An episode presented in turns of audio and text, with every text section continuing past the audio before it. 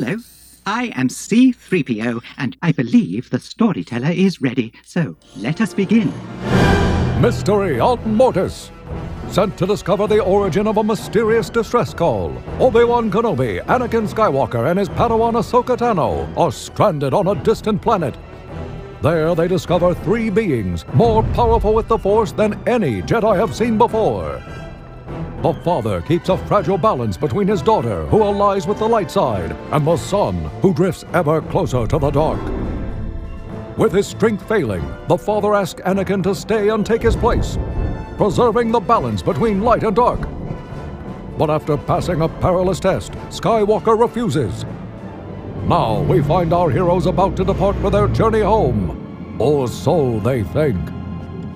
On the way back from Mortis, Anakin awakes from this wicked nightmare wherein the brother, who he's just left on Mortis, is in fact still taunting him about staying there to help dismantle like traditional force constructs like Jedi and the Sith. But he's doing it with this very menacing, threatening tone, and so Anakin wants no part of that. Uh, shortly after he wakes up, it's revealed that in fact the brother is indeed a stowaway on their ship, and he very swiftly kidnaps Ahsoka, escapes through a hatch, and this forces Anakin and Obi Wan to turn the ship around and go back to Mortis to rescue her. Yes, we get a classic Star Wars chase uh, in which they are going through these kind of spires up from the ground. Uh, you have the the son in his gargoyle form holding Ahsoka, and then Obi Wan and Anakin in a ship. They ultimately get to this uh, spire or tower per se with a big green light on it uh, and Anakin has something up his sleeve, but Obi Wan doesn't realize that and ultimately jerks the gear shift to crash them uh, to ensure that they don't crash directly into it. Uh, ultimately, that gets them crash landed there. And then we cut to Ahsoka, where she has been put into an, a kind of a prison cell uh, with this weird little creature by the son. Uh, however, this creature is kind of taunting her and then bites her, and then she turns a little bit odd. Uh, we then cut to the the son talking to the father and uh, the daughter, uh, and he's kind of uh, beating the beating the crap out of the father a little bit and pushing him around.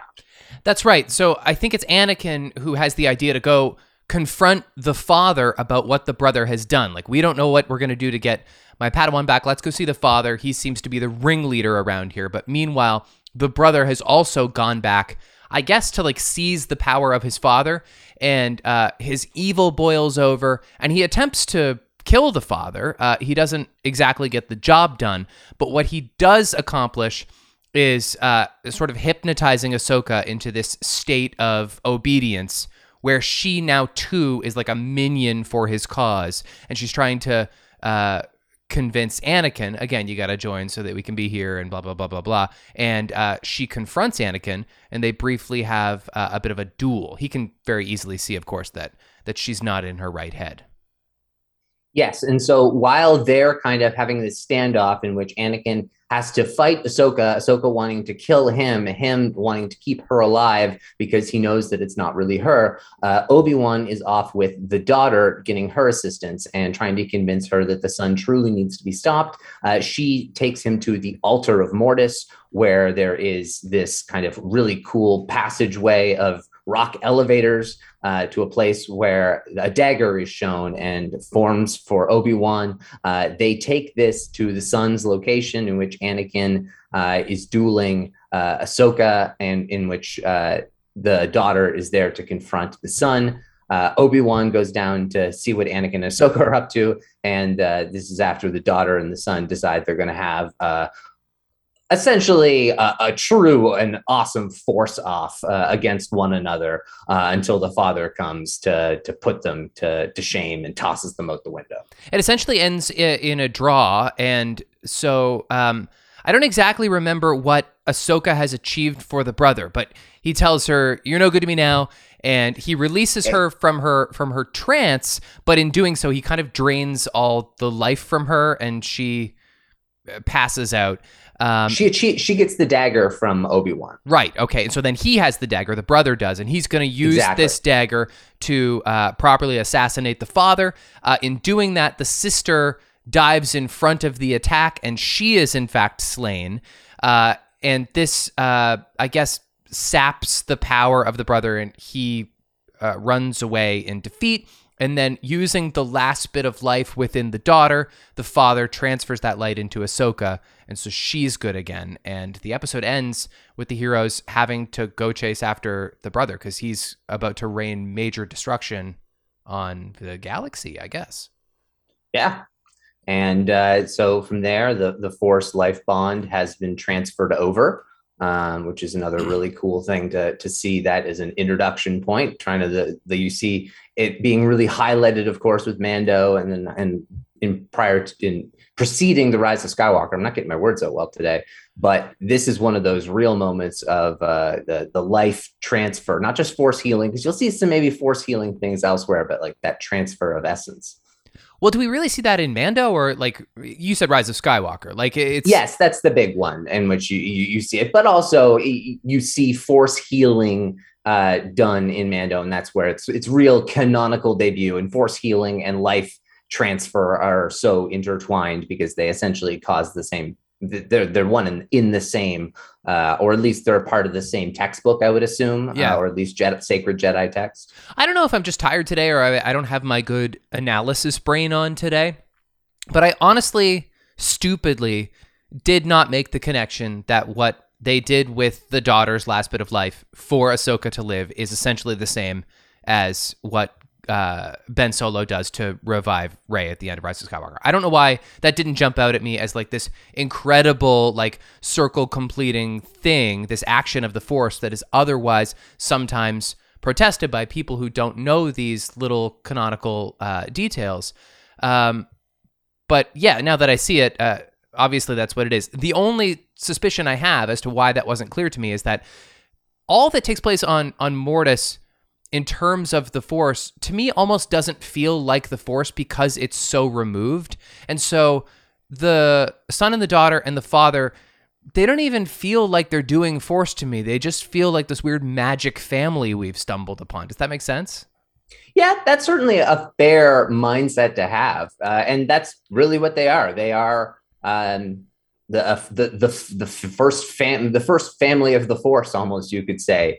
Right. uh, and so they're not like traditional Jedi or Sith. They go beyond that. They are they're gods. Yeah, and uh, that is something that is in when you see a fight sequence isn't necessarily going to be as enthralling, in my opinion. But that's what I think they do so well in this overall arc because. Uh, yes, there are a couple fight sequences here, but you see the use of this mystical dagger, and then you also see the fact in the pr- the previous episode uh, Anakin being able to control them and balance each of them out with his strong connection to the Force, and the fact that because they're so of the Force, that they can be manipulated the same way that the Force can be in a different way that uh, a Jedi or Sith manipulates the force in the sense that they can be manipulated as easily as a Jedi or Sith can manipulate the force in that same kind of way. But they're also manipulative in the same way the force can manipulate them. So there are these just little um, paradoxes of characters. So having not completed this arc yet, I don't really know the full power or capacity or, or just like general purpose of the Mortis dagger, but it would appear that it, you know, pun intended, it, it gives you the edge because previous to to it being used to actually like end someone's life in this episode, um, the brother and the sister face off, and from my point of view, they should be uh, the definition of evenly matched. That they appear to be like uh, mm. spiritual yin and yang. Th- neither one of them should be able to uh, defeat the other because they're like biologically the same, except between the light and the dark, unless Star Wars wanted to here definitively decide whether the dark side or the light side was indeed stronger. Uh, and I guess we don't do that, but the the Mortis dagger is able to give a person a little bit more power than they otherwise had. Um, it's I, I, think it's a little bit more about it being uh, like a failsafe it's a kill switch more than it is about enhancing the power of the wielder. I would say. Oh, okay. Yeah, I, the the dagger itself has has power. I see it. it it's and, and this is uh, kind of crossing over into a totally different pop culture area, but one that has, of course, biblical roots and myth- mythological roots more more accurately. Uh, but I watch Lucifer as well, and in the TV show Lucifer, there is uh, one of, of course, all of the other angels because Lucifer is Samael, the fallen angel, and uh, all of his other angel brothers and sisters. Uh, there's Azrael, who is the the angel of death, uh, and Azrael has a blade. Azrael has the has a dagger, essentially uh, a, a, a, snuffer odor, the the Grim Reaper's uh, scythe, but more tr- in mythological Azrael's blade being uh, a blade that can kill someone who's also a celestial, someone who is beyond mortal, um, someone who's immortal, who can kill a god. This this blade has that mythological mythological kind of purpose uh, and biblical purpose, and so it's it's a repurpose to a degree of that exact same concept, uh, and also being this uh, also a, a cool MacGuffin at the same time. it is absolutely a MacGuffin. um, and like so many MacGuffins in these fantasy stories, it's like it, it, also reminds me of a Horcrux or like the Philosopher's Stone or like a, any one of these like MacGuffins that serves the purpose of being the uh, physical manifestation of a character's lifeblood, and without it, they are nothing. Now, I don't know what the the the object itself is, why it's a dagger, uh, if not to be used as a weapon, but um, before I remembered that, oh yeah, there's a Mortis dagger that I remember Ross has mentioned before. She leads him to the altar of Mortis and she's like, and here's the blade that'll do the job or whatever. And I'm like, oh my God, we're doing the magic sword thing again. We've done the Graflex and all of its, uh, all of its, uh, Excalibur kind of, uh, histor- historical ties. And then, of course, there's the dark saber, which is featured very prominently right now in Mando, where you're doing mm-hmm. like another sword that like can beat gods and stuff. And yes, we are, except I remembered that I did know that already. And then I remembered, I'm all over the place right now, but then I remembered that dagger in Rise of Skywalker, which I think for a brief second we thought might have relations to the Mortis dagger, and it ended up being the stupidest thing in the sequel trilogy. Yes, and, and that was the big disappointment because it was one thing that uh, could have been uh, a deep, like, because that's the thing, it, you had to explain it anyway. Mm-hmm and you explained it with a much stupider explanation oh, yeah. than what could have made a lot of sense. And so it was just it made a lingering concept that they decided to to repurpose in this way, and it didn't work at all in Rise of Skywalker. But the Mortis dagger is, and it continues to play to play a role in the next episode. But it, it's it serves a, a, a large purpose here too. Uh, by removing the daughter from the equation, right. being able to truly snuff out the light in this situation. Uh, and you're right, gives them a bit of the edge because between the two of them, it's um, it's you have two people who are equal in a in a knife fight, but you give one of them a gun, it's no longer really a, a fair situation, and that's kind of what what the mortis dagger is. It uh, it doesn't have the the playing field level, but it also has the ability to to snuff out anyone. And that's what I thought it made the perfect sense of if they're bringing back Palpatine, how do you snuff out the unkillable? Well, here's a here's an, a weapon to do that. Exactly. And so, uh, what I'm not clear on is what at what point the brother went off his rocker. It must relate in some way to Anakin. Anakin arrives and they're like, "Hey, he's the chosen one. He's exactly who I need to have enough power here." Um, but it doesn't appear that the brother has gained some kind of new power uh, by virtue of Anakin's arrival. He's not like ceding power from Anakin's presence. So why now has the brother decided to just like completely go nuts? And why didn't he try and kill his father sooner?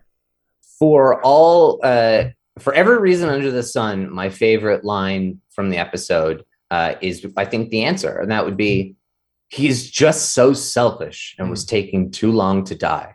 So I decided to move things along.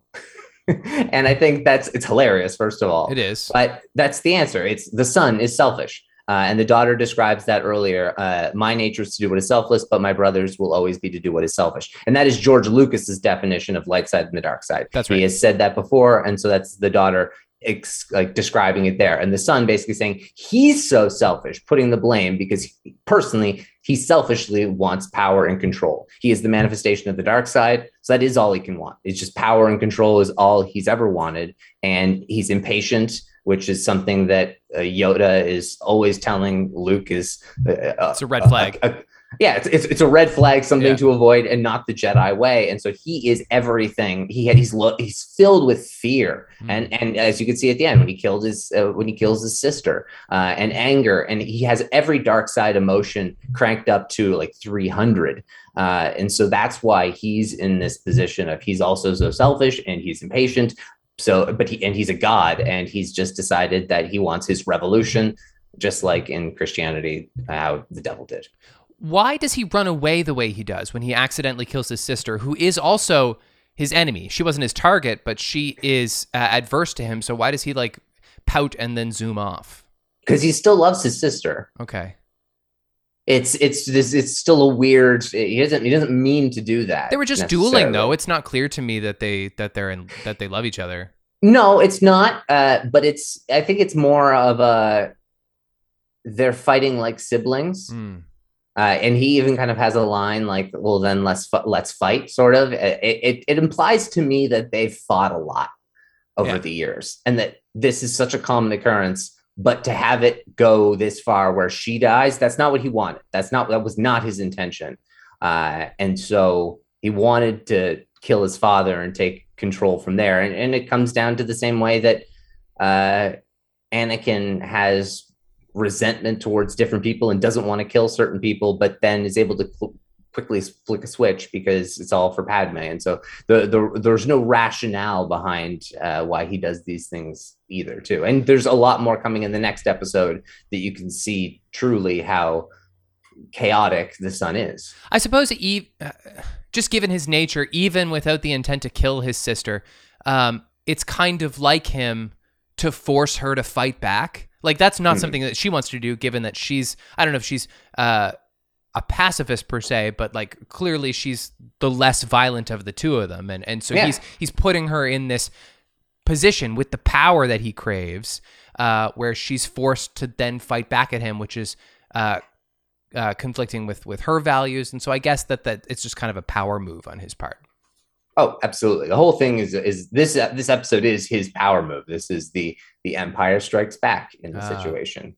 Uh, the first the first one tidied up really nicely. It wrapped up uh, with a fairly positive seeming ending, uh, where the the chosenish one of the galaxy saves the day. And But oh no, one- there's more. this one, yeah, and this one the bad guy wins, and uh, That's but the the good guys uh, somehow mostly get away and all in one piece ish. Do you think that's deliberate? Because like that's obviously like broad formatically, but you think that that's chosen if we're going to do a trilogy of episodes, it has to flow similarly to the original Star Wars. Yes, I, I think that that was a choice in the sense that this is also a three episode arc as opposed to a four episode arc or Yeah. two episode arc. I think that it provides that same. And George was so heavily involved that that also doesn't surprise me if he had wanted it to be a three episode arc. Uh, I have to. I've seen a, a lot of the behind the scenes on on the Mortis arc, but there are still some more out there I'd like to see. I'm sure there's some little tidbits I'd be eager to hear about. But do you have any uh, favorite lines or, or moments that you wanted to kind of highlight? Want to go through some of those? Uh, some of my favorite things. I, I I didn't find that a lot of the quotes were like really really good. Um, but but good within the story, I guess. Um, the chains, the chains are the easy part. It's what goes uh on here. It's what go. It's what goes on here that's hard. And he's this is the little gnome inside the prison cell. Yeah. He points at Ahsoka's head, and so he's he's already playing mind games. Um, and now and now it's the student I will kill the master, which is what Ahsoka says to Anakin when she's about to fight him. it's like I don't I don't have that written down because it's one of my favorite lines. I think it's like way too on the nose. Another Oh, it is. But Anakin's response is great. Is you're getting your you're getting ahead of yourself, aren't you, Snips? yeah snips. What does that mean? Where I, I'm not aware of this. So that comes from uh, the Clone Wars movie, which is her introduction. Yeah. Uh, and it was uh, wildly hated uh, as a nickname. It's because she's snippy and she's got attitude, and he doesn't like her. Yeah, that's But dumb. it is dumb, but it's stuck. And so, to a degree, there is S- Snips is okay. Uh, there are she calls him Sky Guy at one point, and that is the worst thing. that that that that that cost like two extra years of Ahsoka people hating Ahsoka when she call, after him calling him Sky Guy. Well, yeah, and like I know that Ahsoka has a, an origin of being generally unliked because she wasn't Oh, yeah. written as well until much later. But I've only ever experienced good Ahsoka. Like I've, you've only ever shown me Ahsoka where she's been a badass, and so I've been a huge fan of her character. But honestly, in this episode, I found her pretty cringe as as Dark Ahsoka. I was like, she's like a pouting teenager. I just don't really like the lines. I, I find her kind of cringy in this one. I think she's very Harley Quinn esque. I think she and she's. I think it's executed well, uh, and I think that's kind of probably what they're going for. Yeah. Uh, but I, I, I agree that you can you cannot like it. I'm okay with it because it's so clearly uh, cast under a spell, and she's crazy seeming. Uh, but I'm I'm I'm okay with it because it is so clearly under the dark side, and he's also like it, it's puppet mastery with him standing above, Yes. uh, and basically just watching and, and taking part in the fight without directly taking part in the fight. Another Uh, um another line that I thought could have used some workshopping is when the brother is about to try and assassinate his father for the second time, and uh, he says, "The Jedi brought me the dagger, and you have brought me yourself." and now, Father, you will die. I think it's I actually terrible. don't. I actually, I like that line. You have brought me yourself does not work for me. Well, I think I, I think that the point of that is to show that both points were part of his plan. hmm That he intended to create this particular chain of events that would result in the dagger and the father being brought to him on his turf, on his terms. And so I, I- see it as being kind of that kind of machination sort of way, but I can see that it's also it is a little cheesy.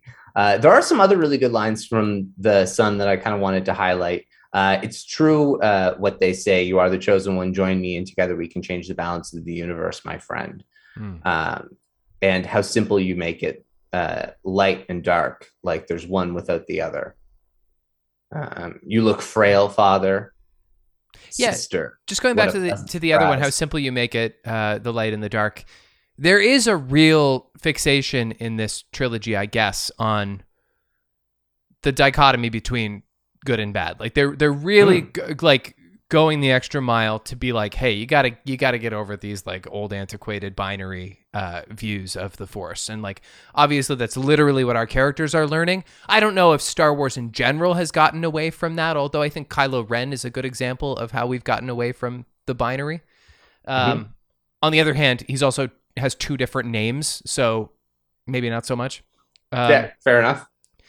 uh, but that that appears so far in the first two episodes to be the main thesis of of Mortis. Anyway, it's it's all bigger than than your little human pea brain can.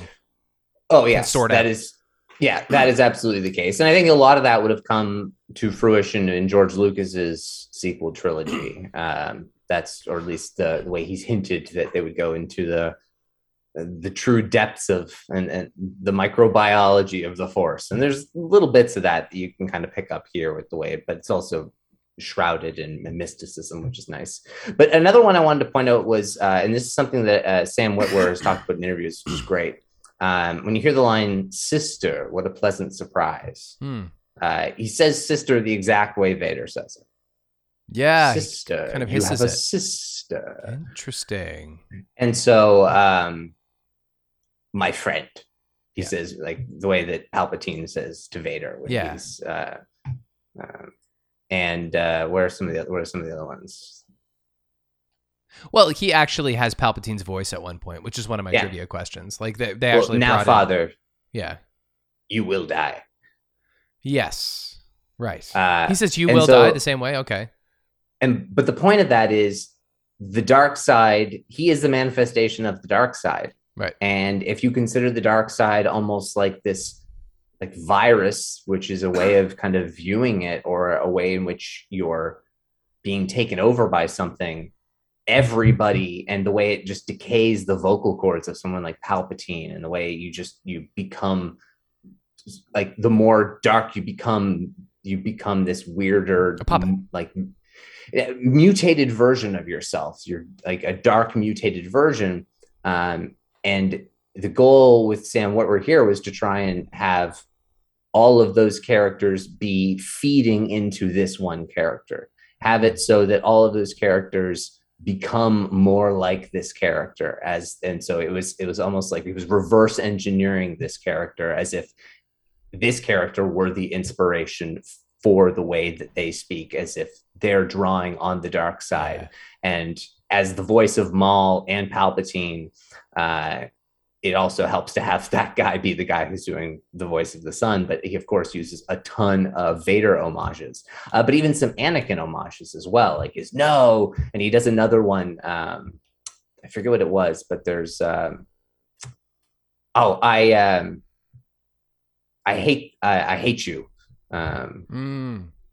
Like another Anakin, like so, like these drawing on these real dark side moments, the moments when Anakin's just tapping into the dark, like I hate you, and so it's like e- even Anakin goes like switching into like Vader, and like the back and forth, like when he hasn't like fully cemented himself yet, Right. but all the most dark sidey things that have occurred, uh, he is trying to bring out in the way that the son speaks. And those bits of dialogue all all have a very memorable and specific timbre to to the way they Mm. sound, and so that when you hear them again, it's almost like a memory hook, and you're like, oh, okay, so that's the character of the Force talking in the greater Star Wars story, and, and also you- exactly. like further to that, and you kind of just uh, uh, made me think of this when you mentioned Darth Maul. It's interesting, isn't it, that we have this idea that the dark side of the Force has this ability to very quickly deteriorate the body in which it lives. Um, We don't know if that happens in all cases, but when you think about the most well-known Sith lords, we have Emperor Palpatine, who obviously is like uh, the perfect example of that. His whole body has just been decayed by how much evil he has within him, and Anakin, it happened to him differently. It happened to him all at once in an accident that was the result of his evil consuming him. And so it's like a metaphor, but also he he's remains powerful with the assistance of the suit that he's wearing, but he also is so weak within that suit. Um, and he's also in his mid 40s when he dies and looks in his late 50s. Exactly. Perfect. Uh, Count Dooku, he is an old man and he is agile and one of the great fencers of the galaxy, but he doesn't get super evil until he's old, so he hasn't had the time to decay yet. Darth Maul, presumably still a pretty young guy, and I know there's a whole Clone Wars slash Rebels arc about his uh, body being devoured by his evilness too. Um, but his his body is a whole can of worms. We're gonna Exactly. watch those episodes, and you're yeah, it's a very interesting. So yes, your But- but your that's- but point that's my is point. being further cemented. That's my point. But when we see him in the movie, he's just like incredibly athletic because he's probably still like a pretty young guy and he was hired because he was a young gun. I don't know if we have a canonical example of someone who has been that evil for a very long time and didn't lose something physically in the process. Colin, I love that you just said that, and I I don't want to take uh, the detour now, uh, just because I will I may as well talk about them together. Uh, but that is the thesis of something I want to talk about in a little bit. Great. Uh, and so that is uh, a great point to bring up. Just in, in, in that is the truth with the dark side in particular. Um, you're going to be powerful, but it like it just destroys the body and the way that they want to cling to the body forever. But they're destroying it at the same time. It creates this like oxymoron of existence. And then you look at what Palpatine does with the way he's trying to to cling to life and the way that the bodies are not able to really hold him um, it's it's incredibly uh, metaphorical. Uh, the the physical representation uh, also in line with the way that the dark side consumes you and your decision making, and the way that it just gets worse and worse and worse and worse and worse. And you're going to see that with the next episode of the Mortis arc too, uh, about decision making and uh, how that can spiral out of control. That's really a, a big theme in the next episode too. Also, the more you think about like the mangling of evil bodies in Star Wars, the more the transcendence of a Jedi death becomes a more beautiful thing. I mean, all Jedi deaths, but like when we think about Yoda or Obi Wan or Luke and the way that they or Leia, the way that they Yep. pass away in such a great peace and and like in like there's there's a great Purpose. mystical wonder and uh like a reallocation of their spirit in that the moment is beautiful. It's like so the opposite of getting your legs cut off or or like having your your throat crushed by fire. Like it's like it's I think that's really very good. We were talking last week about uh, about George's ex-wife having comments to make about uh, the way uh, Jedi's die and like the more I think about it, the more I think that's right. Anyway, we're kind of we're kind of uh, off track here. I don't really have a whole lot more thoughts on this episode because the story was like very straightforward. I really like when the brother and sister uh, transform into their like uh, beast mode, and and they like I really I think that's cool. I was It's, it's interesting. Go ahead. So I was gonna say because uh, my favorite podcast I've referenced them before, Force Center, uh, which has does Clone Wars arcs from time to time, and it just coincidentally, I didn't I didn't quite realize it. Uh, released uh, um, they did the an episode on the full Mortis arc like, the, just the other day after after we had done ours, Hmm. uh, and they specified them as a griffin and a gargoyle, and I Yeah. think that is probably accurately what they are. I'm Yep. assuming that's also been sourced and probably what Dave Filoni called them, but yeah, a griffin and a gargoyle is is, is what I would say they are. Yeah, definitely. I, I was thinking Griffin as well. Um, I like I like Anakin in this episode a whole lot. Like I really like the Mm. choice to make Anakin nothing but a good guy. Like he he really isn't even. Yeah, he has the dream where he's like tormented and stuff, but like that's just the the taunting of this evil guy, this imp who's hanging around him. Um, Anakin only makes the right call. He like only does right by Ahsoka in this in this episode. He just gets to be like good guy hero man. Uh, and then the other great moment uh, is when Ahsoka is revived and the music, like the classic Star Wars music, comes through. That's fantastic. Yeah, it's a really epic moment to get that actual life transfer. The fact that it's done through Anakin and the father, uh, but because the Force is so powerful there, uh, but the daughter also. And this is an interesting part that really hasn't been capitalized yet on in Star Wars, Hmm. and so that's why I have no problem sharing it in full. Now it doesn't break. It's not anything that's going to come up in the next episode. Surprise, surprise. But uh, the daughter's life force being transferred into Ahsoka.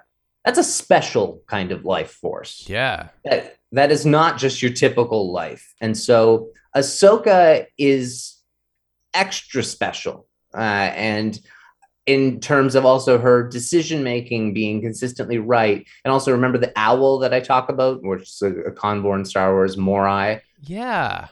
So there, it's not. It doesn't actually appear in this arc, but uh, there's imagery, uh, and it's shown in Rebels as well. And uh, Morai is the daughter's companion, and Okay. because the daughter dies, Morai f- finds Ahsoka and follows Ahsoka from Mortis. That's really Uh, cool. And I guess I didn't even connect that this would mean that her force capabilities would be all the more strong and pure at this point.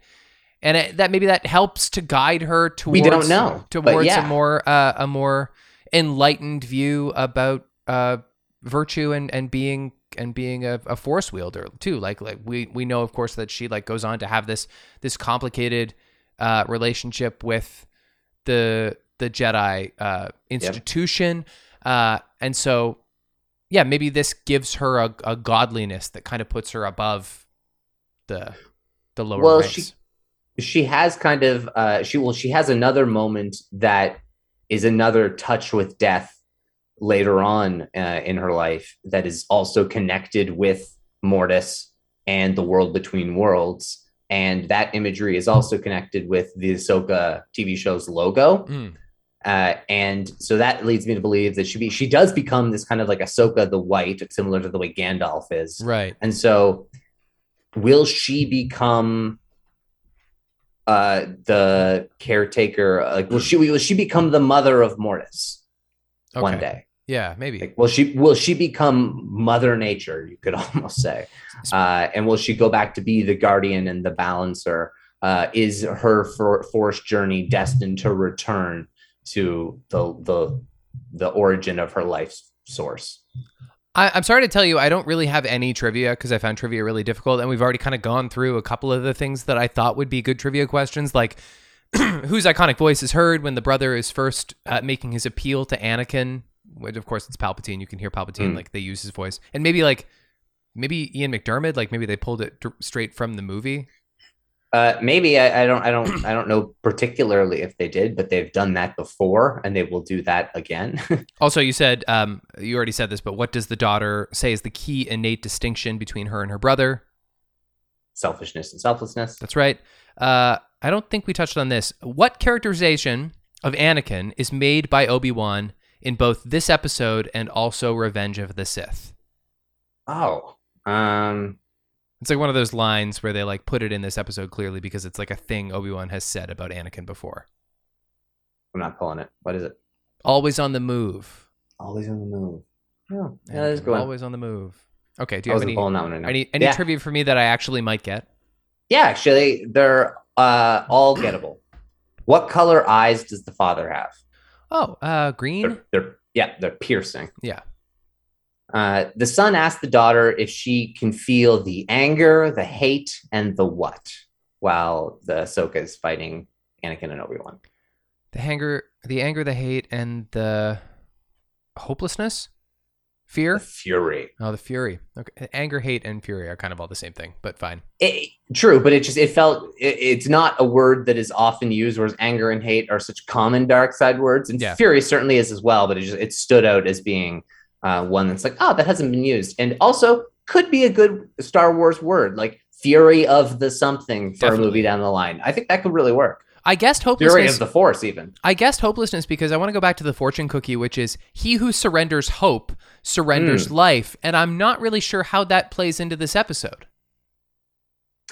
I think this is maybe a little bit on Anakin. Yeah. Uh, I think this is. Oh, what does Anakin actually say? He does say it. Um, yes, there is. There's always hope. Uh, he says it to the father at the end about um Ahsoka, and I think it's a little bit about Anakin. Uh, Anakin surrenders the well. He, he gives up on hope in Revenge of the Sith Yeah. and turns to the dark side for answers before like just trusting in the force and seeing what will happen with Padme uh, and seeing what will result in her death and having hope and being able to change it in the right way and not giving in to uh, Mace Windu being like, oh, well, Mace is going to kill him, but he kind of is like the only one who can help me, even though I know it's wrong.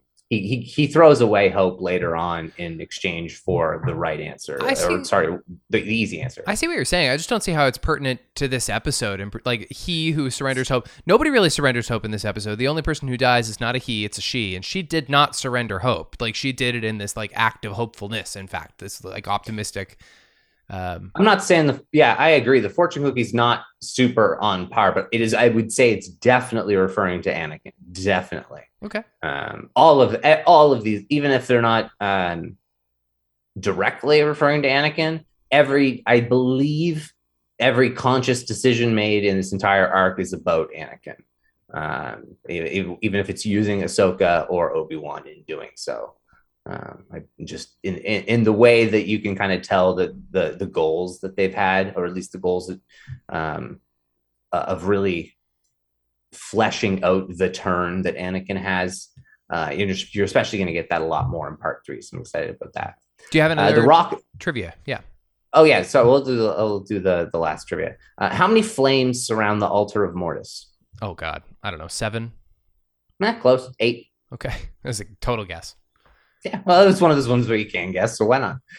Uh, the the dagger's formation itself was extremely cool. The way that it just kind of forms in Obi Wan's hand, almost Yeah. as if it's ignited by being around someone who's pure in the Force or someone who's just in the who has the Force. I'm not sure what it is, but it's uh, it's a cool kind of sword in the stone moment of him having that ar- go out. I love Obi Wan for obvious reasons, but he's so often like a bystander to these like really extraordinary uh, events happening, and so it's just so funny to consider that like old Ben Kenobi was this guy and he was on Mortis and he had the whole thing with the sword and like he saw he met these gods and stuff. It's just so funny if like you think about it writ large because that's just like an old man in a cave. And I know we're about to see a whole show about that old man in a cave and how the transition happened between those two guys, the warrior to the to the hermit. Well, An- but like it's, it's Anakin so saves his funny. life nine times.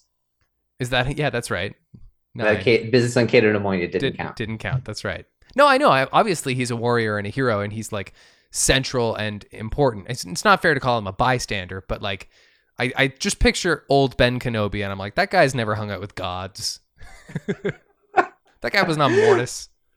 Well, he's talking to a Force ghost, Qui Gon, probably just up until when Luke arrives. Sure. Or actually, in a certain point of view, uh, they do have a story where Luke will, like, he talks to Qui Gon while Luke is off, uh, discovering that his aunt and uncle are burnt alive. How? Oh, okay, that's cool. How interesting would it be if they could find a way to pull a Rogue One in the Obi Wan Kenobi show and like age him all the way up towards the end of that series and like line it up with A New Hope. I know it would be a little tough to swallow because he doesn't look exactly like like Alec Guinness, but like that could be fascinating. It could be pretty cool. I don't I don't want it. I don't need it. If I see it and it's just like a little flashes like like the last scene is like it just it, it does a slow fade to black and a slow fade out so Right. that you know time has passed and that way you see just like him with a, his hood on and there's some sort of like hunch that he gets through the force and then you go and you're able to see that it's like and then he's just walking up a hill and he does his like he does this big ridiculous krayt dragon call Yeah. and then um yeah and that's the end of the show Yeah, that's the post that's the post credit scene.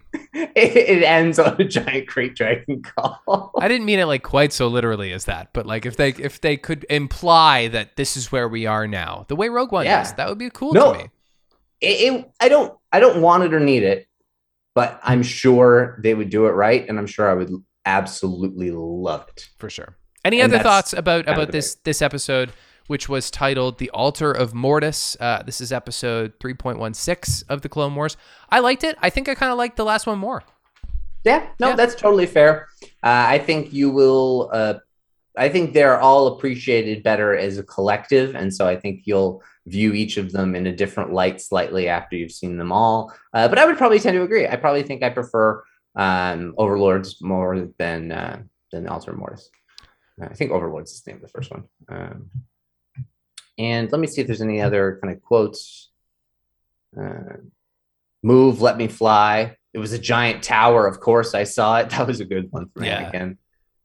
Um, I, I liked particularly when um, the daughter says, uh, "Don't hate him, father." I'm paraphrasing, but "Don't hate him, father." It's in his nature, and I think that this is important because, like, obviously the father has a darkness in him that the daughter does not have, and it's so it's Mhm. almost like she knows that, and she needs to remind him not to give into that because he is the balance. And so if Mhm. he if he is careless with the balance, then he could be consumed by hatred just like her brother was. And so it's like she's keeping him in check there. I think that's good. yeah, he's like it's the devil and the angel on his ears. Yeah. uh, and the son is constantly i'm sure after all this time he's become so impatient because i'm sure he's asked his father to do ridiculously terrible things Oh, yeah. and be like oh let's uh let's leave the planet and you know let's just destroy some other ones I- I- it wouldn't surprise me if that was like his little toddler days Yeah, that'll weigh on The- your conscience. the terrible two billions are always a little bit tough but Yeah. um the little tosses of um lightning like the little lightning bursts they were really cool between the like kind of the battle that the son was tossing at the the daughter and the rock elevators in in the altar of mortis itself was extremely cool uh, but other than that, um, nothing really else to say on this uh, episode. I'm excited to have the last episode. Oh, one other thing I did want to mention: uh, it was uh, the way Ahsoka was swinging her lightsaber uh, at Anakin at the start of their fight. Yeah. It what was, was that? It was it was wild. So so Luke in Return of the Jedi. Oh, is that what they were And- doing? Okay. I think I think so because it's also it's Anakin. This is Anakin get like, later on he's going to have the- the other younger person that he cares for a great deal swing at him like with wild like hatred for him. Uh, and it's it's that's what all of this is. It's foreshadowing for what he is to experience, the decisions that he will make, and the the choices, uh, the wrong choices he will make that are yet to come. And so this is just another. I, I never noticed before. It was the first time I ever noticed that it was so aggressive and unlike the way Ahsoka fights. Ahsoka is a much more skilled saber user, and this Yeah. was so just angry Luke. That's so interesting. Like I, I, I didn't realize that that was the connection to be drawn. Although they're just so smart with their with their subtleties and the brushstrokes. Um, I did notice that the that her uh, method of fighting was unusual. Uh, I just kind of thought it was like like n- nutty and chaotic. Um, I, I didn't draw the connection, but that's that's very smart and very cool. It makes it worth it. but it's also the son controlling her Mhm. and the son is the dark side and when luke hears about uh, vader potentially turning his sister him turn him tapping into the dark side Yeah. and so does that make sense makes perfect sense It does. so it's these are just such brilliant episodes, and that's why I've watched these ones in particular so many times because I get so much from them each time, uh, and it's just different layers. They're like peeling an onion.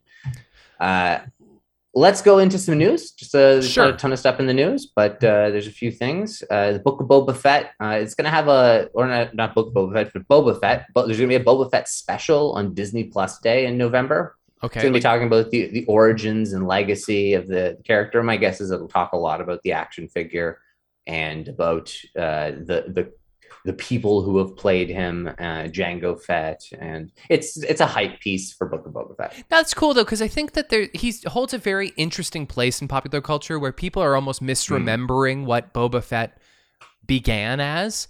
Um, and it's like uh, this incredibly recognizable figure and an incredibly recognizable name.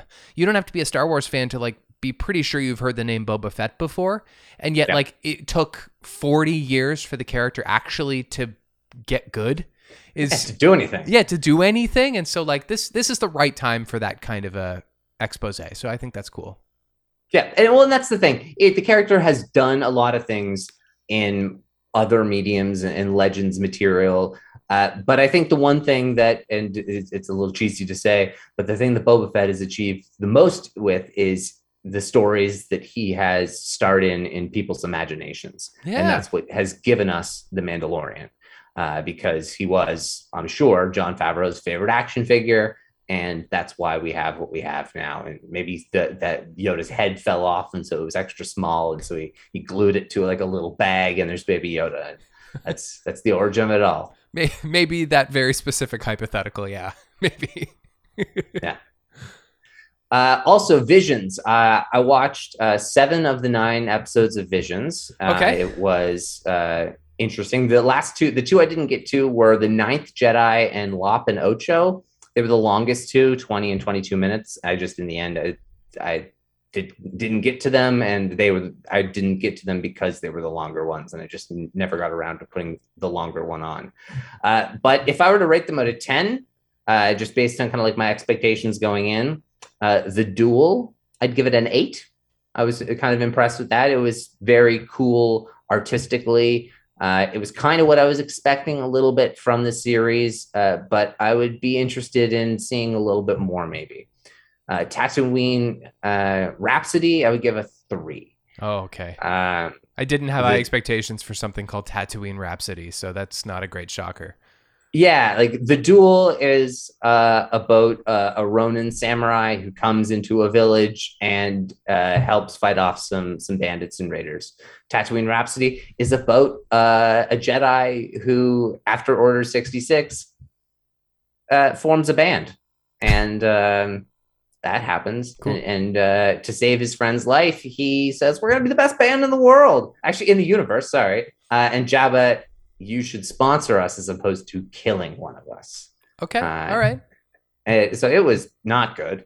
Um, the the twins, uh, which was had some cool things visually, uh, and it had a really cool star destroyer that was uh, like attack two star destroyers attached together. Uh, it was kind of a just a cool concept. It's called a Gemini class star destroyer because it was like twins, and so that made sense. Uh, but it was it was a bunch of Star Wars imagery done worse. Mm. Uh, it was a bunch of Star Wars concepts done in an over the top way.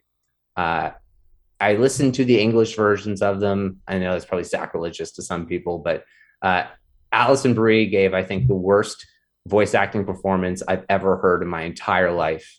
Uh, Oh my it God. was so unbelievably over the top, terrible. It was one of the worst things I've ever. It, it was it was hard to watch how a bad it was scathing review my goodness it was terrible. Uh, not necessarily everything about the entire uh, like short, but her performance was uh, was atrocious, Okay. um, and it, it made it hard to watch the rest of it. Uh, but the rest of it wasn't great either. You I know give it like a four and a half. what I'm getting from this, honestly, and I haven't watched it, is just like we know that this is not canonical Star Wars, but it's kind of being given like the Star Wars stage while they're in the off season, and Mm. and I also I hesitate to use terms like fanfic, but it's almost like a high octane version of that, and that's kind of beautiful. Like what this does is shows mm-hmm. you like uh all the different kinds of Star Wars creators that happened, or rather creators that happened to be Star Wars fans. And so, like, this is what happens when you give them free reign. You don't require them to be beholden to the strict um, Lucas Bible, and you just like let them like do what their imagination might do within some of the Star Wars uh, mm. milieu. And I actually I think that that's kind of a wonderful thing that we get to share those. I, I do, and uh, the twins, for example, I thought was it's just it it pulled a bunch of stuff that has just been done. It's like it, it had a holdo maneuver in it, which was like kind of like the grand finale. Yeah. And it, it, was done way worse. It was done with a like a lightsaber. Okay. Like someone was standing on the roof of an X-wing with a lightsaber, and they just cut through the entire ship. And it's because the lightsaber became like a kilometer tall. And like I know that that's like. Yeah. Like, and I know it's to make it extreme, and that's like kind of okay, and it's it's it's all an interpretation. That's totally fine it just it was way too much suspension of disbelief and it was trying to it just it took away a lot of the nuance of star wars i felt in that one uh the village bride uh it had a couple interesting characters. I give it like a 6.5 but it was just overall not that interesting. Uh t T0-B1 uh was was was ridiculously kiddish. And mm. so hmm. that was that makes it really hard to judge. It was it was one of the most childish star wars things i've ever seen. And that's hmm. not like, like not like, like trashing it. Like I, I, give it like a four out of ten. I would never in a million years watch it again sort of thing. But it was so clearly meant for an extremely young audience. It was like a droid who gets a soul of a like like a like the soul through the force like which is kind of a cool concept.